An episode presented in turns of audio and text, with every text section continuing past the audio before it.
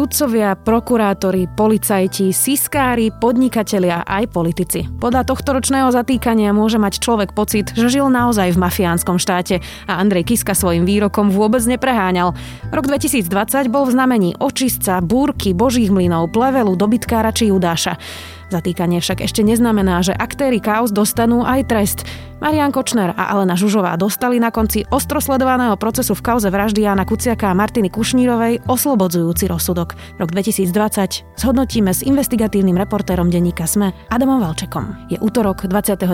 decembra, meniny má Milada. Vítajte pri Dobrom ráne. Dennom podcaste denníka SME moje meno je Zuzana Kovačiš-Hanzelová. Prejdite na online vzdelávanie vo vašej firme aj vy. Seduo.sk ponúka viac ako 280 videokurzov od stovky českých a slovenských lektorov, ktorí sú špičky vo svojich odboroch. Široký okruh kategórií od cudzích jazykov cez kancelársky softvér až po osobný rozvoj. K tomu možnosť nastavovať študijné plány vašim zamestnancom a vyhodnocovať ich výkony v jednoduchej firemnej administrácii. Seduo.sk vo vašej firme spustíme na 3 týždne zadarmo. Vzdelávajte svojich zamestnancov inak. Online. Seduo.sk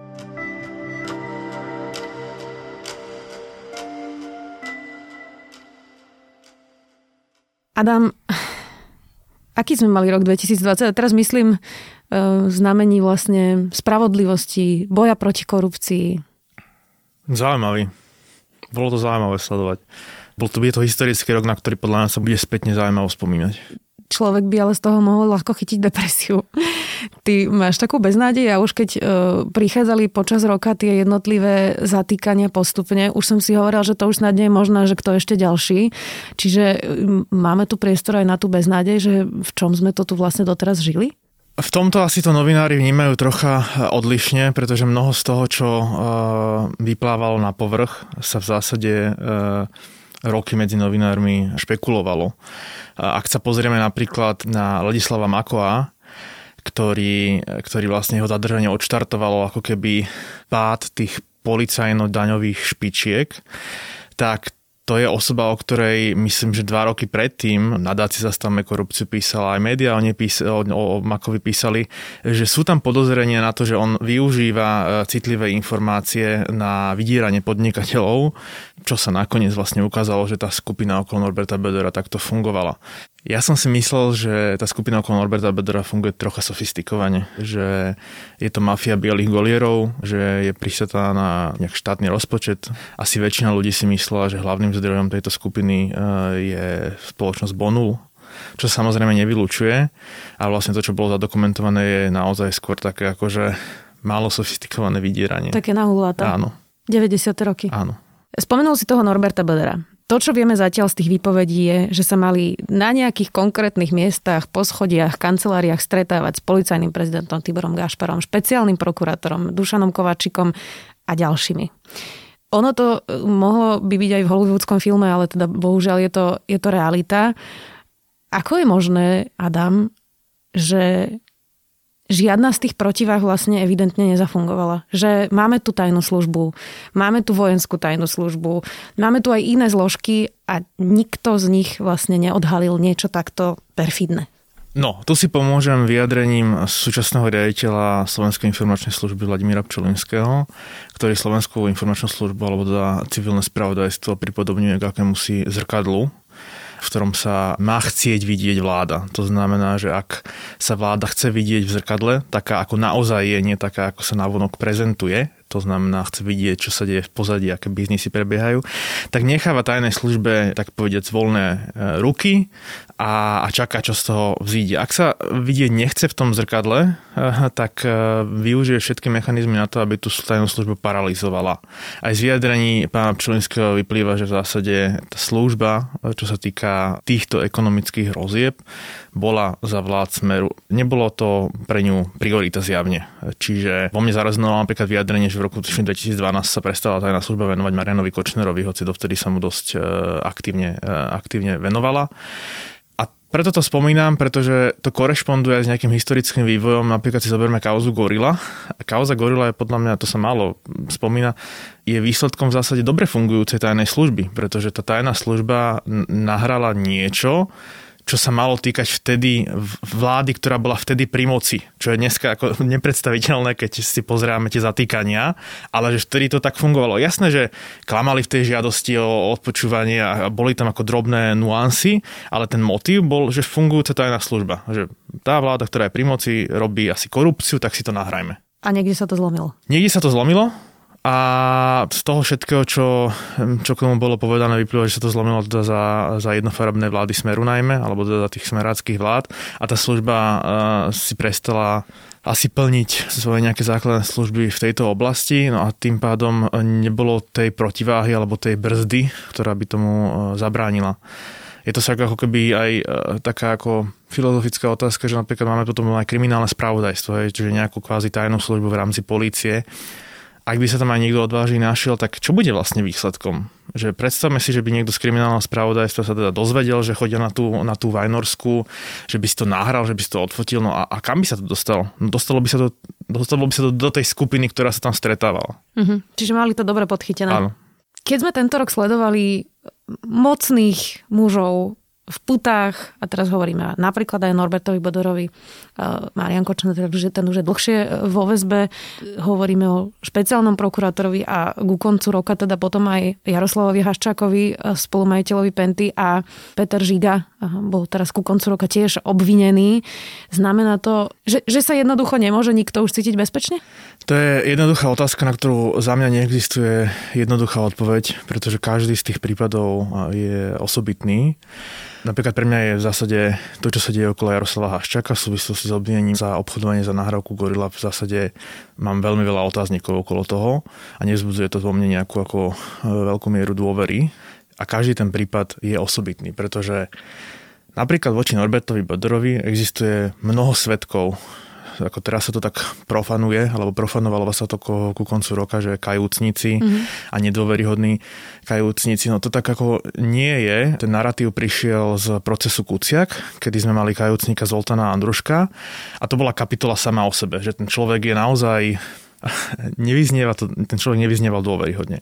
Ale to, že jeden kajúcnik v jednom procese vyznieval takto, neznamená, že všetci ostatní kajúcnici napríklad okolo skupiny Norberta Bedora sú nedôveryhodní. Naopak, pri rozkrývaní tejto skupiny to vyzerá tak, že tých kajúcnikov je niekoľko a oni vzájomne potvrdzujú tie svoje výpovede. To znamená, že ak napríklad e, Ladislav Mako niečo vypovedá, tak zrazu to, ako to isté, ale inými slovami doplňa František Bom, e, Bernard Slobodník a tak ďalej a tak podobne.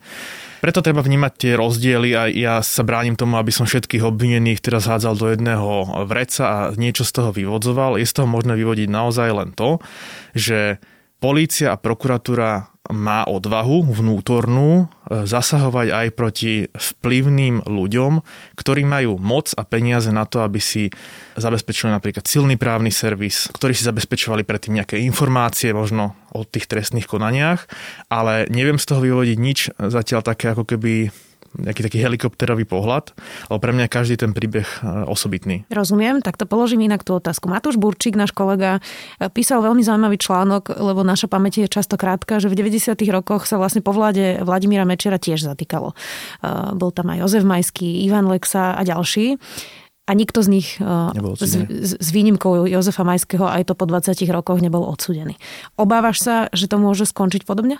Nepoviem, že sa toho obávam, ale presne preto som začal hovoriť príbeh jednotlivých obvinených a preto zdôrazňujem, že ten, tie príbehy treba vnímať oddelene, pretože pri niektorých sa o to obávam, lebo som viac menej presvedčený, že pokiaľ majú fungovať nejaké princípy právneho štátu, tak je pre mňa nepredstaviteľné niekoho ako odsúdenie z tej palety.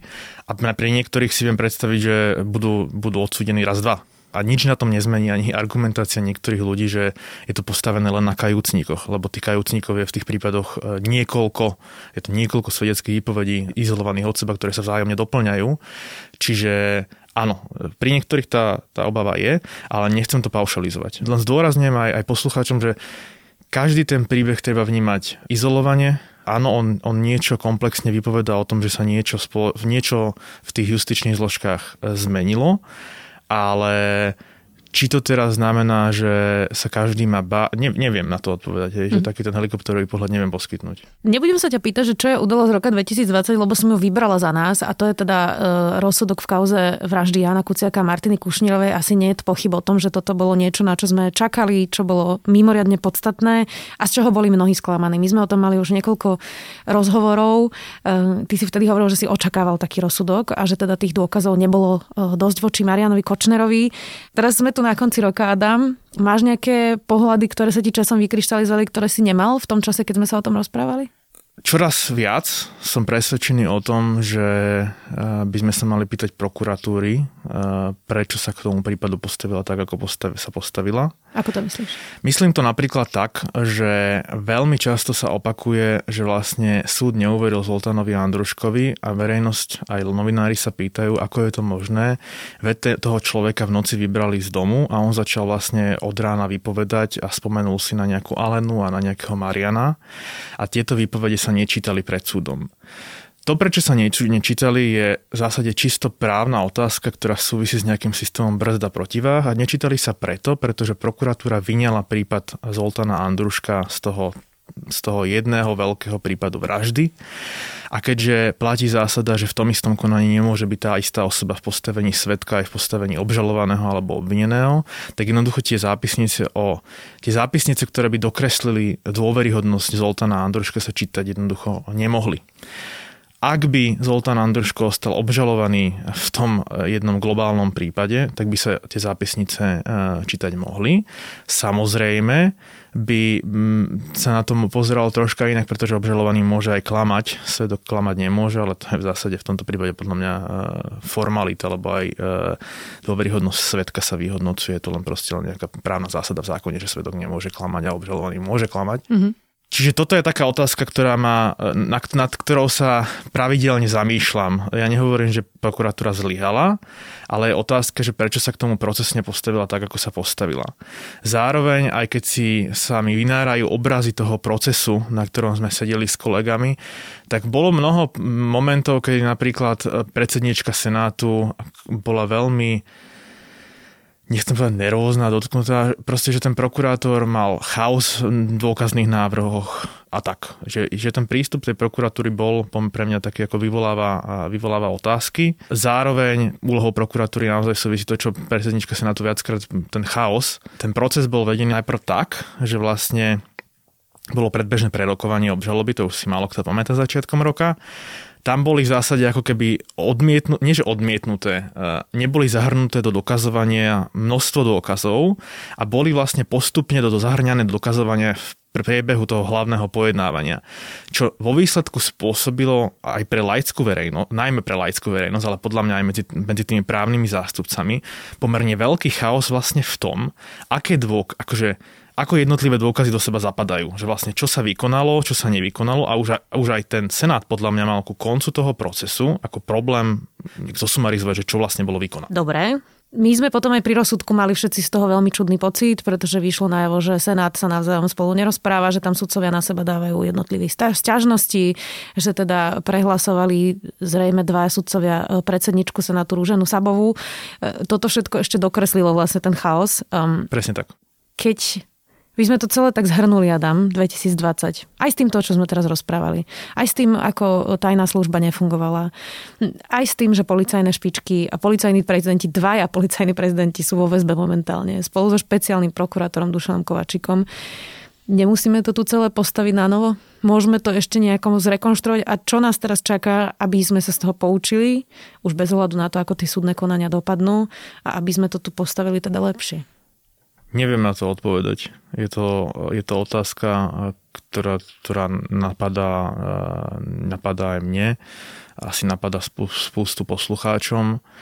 A neviem, moja obava je, že e, či naozaj nejdeme proste z extrému do extrému, hej, že bol tu extrém, kedy sa vlastne nič nevyšetrovalo a nikto, nikto nešiel do väzby a nikto nebol stíhaný a je, moja vnútorná obava že či nejdeme ako keby do, do toho opačného extrému, že vlastne všetci budú stíhaní, hej? Že aj keď to nebude úplne ako dôvodné. V zásade toto má obava súvisí najmä s väzobným stíhaním, pretože existuje minimálne myslím, že dva prípady alebo aj viac prípadov, kedy sú otázky o tom, že či väzobné stíhanie je v zásade ako OK. Menovite myslím, že to je advokát Michalov Martin, Martin Rybár a obhajca Takáčovcov, ktorý je stíhaný v zásade za poskytovanie právnych služieb pre túto mafiánsku skupinu a je vo väzbe. A potom je to samozrejme Jaroslav Haščák, ktorého väzba je veľmi zvláštne odôvodnená pre mňa, Čiže, čiže tak. Na druhej strane, keď sa na to pozrieme z nadhľadu, asi je to aj prirodzený vývoj, že keď je ten systém úplne vychýlený, tak ono, keď to závažie, keď hľadá ten svoj stred a je úplne vychýlené a my ho teraz spustíme, tak ono sa samozrejme vychýli úplne na druhú stranu a nejaký čas trvá, kým sa nájde tá, nájde tá rovnováha.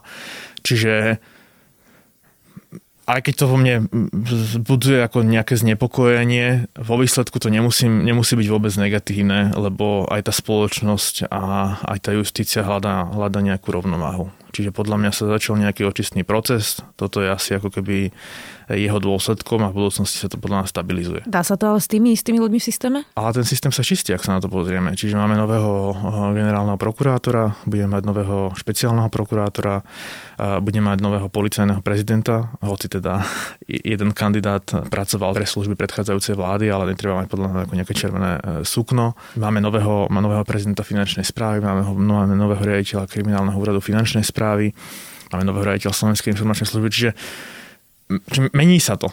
Mení sa to. Moja otázka je, ale či sa to nemení stále len personálne a keď sme tu nemali tie protiváhy, či sa to nemôže zase zopakovať? To je veľmi, to, a to je ten point, o ktorom hovorím, keď hovorím, že ideme z extrému do extrému, že oveľa viac by sme mali sa sústrediť na inštitucionálny systém brzda protiváh a sústrediť sa na to, či ten inštitucionálny systém brzda protiváh funguje, pretože ak fungovať bude, tak v zásade malo byť úplne jedno, kto sú tie persony, ale ten systém by mal fungovať a buď sa v nejakom momente sa očistiť. Ale ten brz, systém brza protivách by nemal fungovať len na ochranu verejného záujmu, ale aj na ochranu toho individuálneho záujmu. Adam Valček, investigatívny reportér denníka Sme vďaka.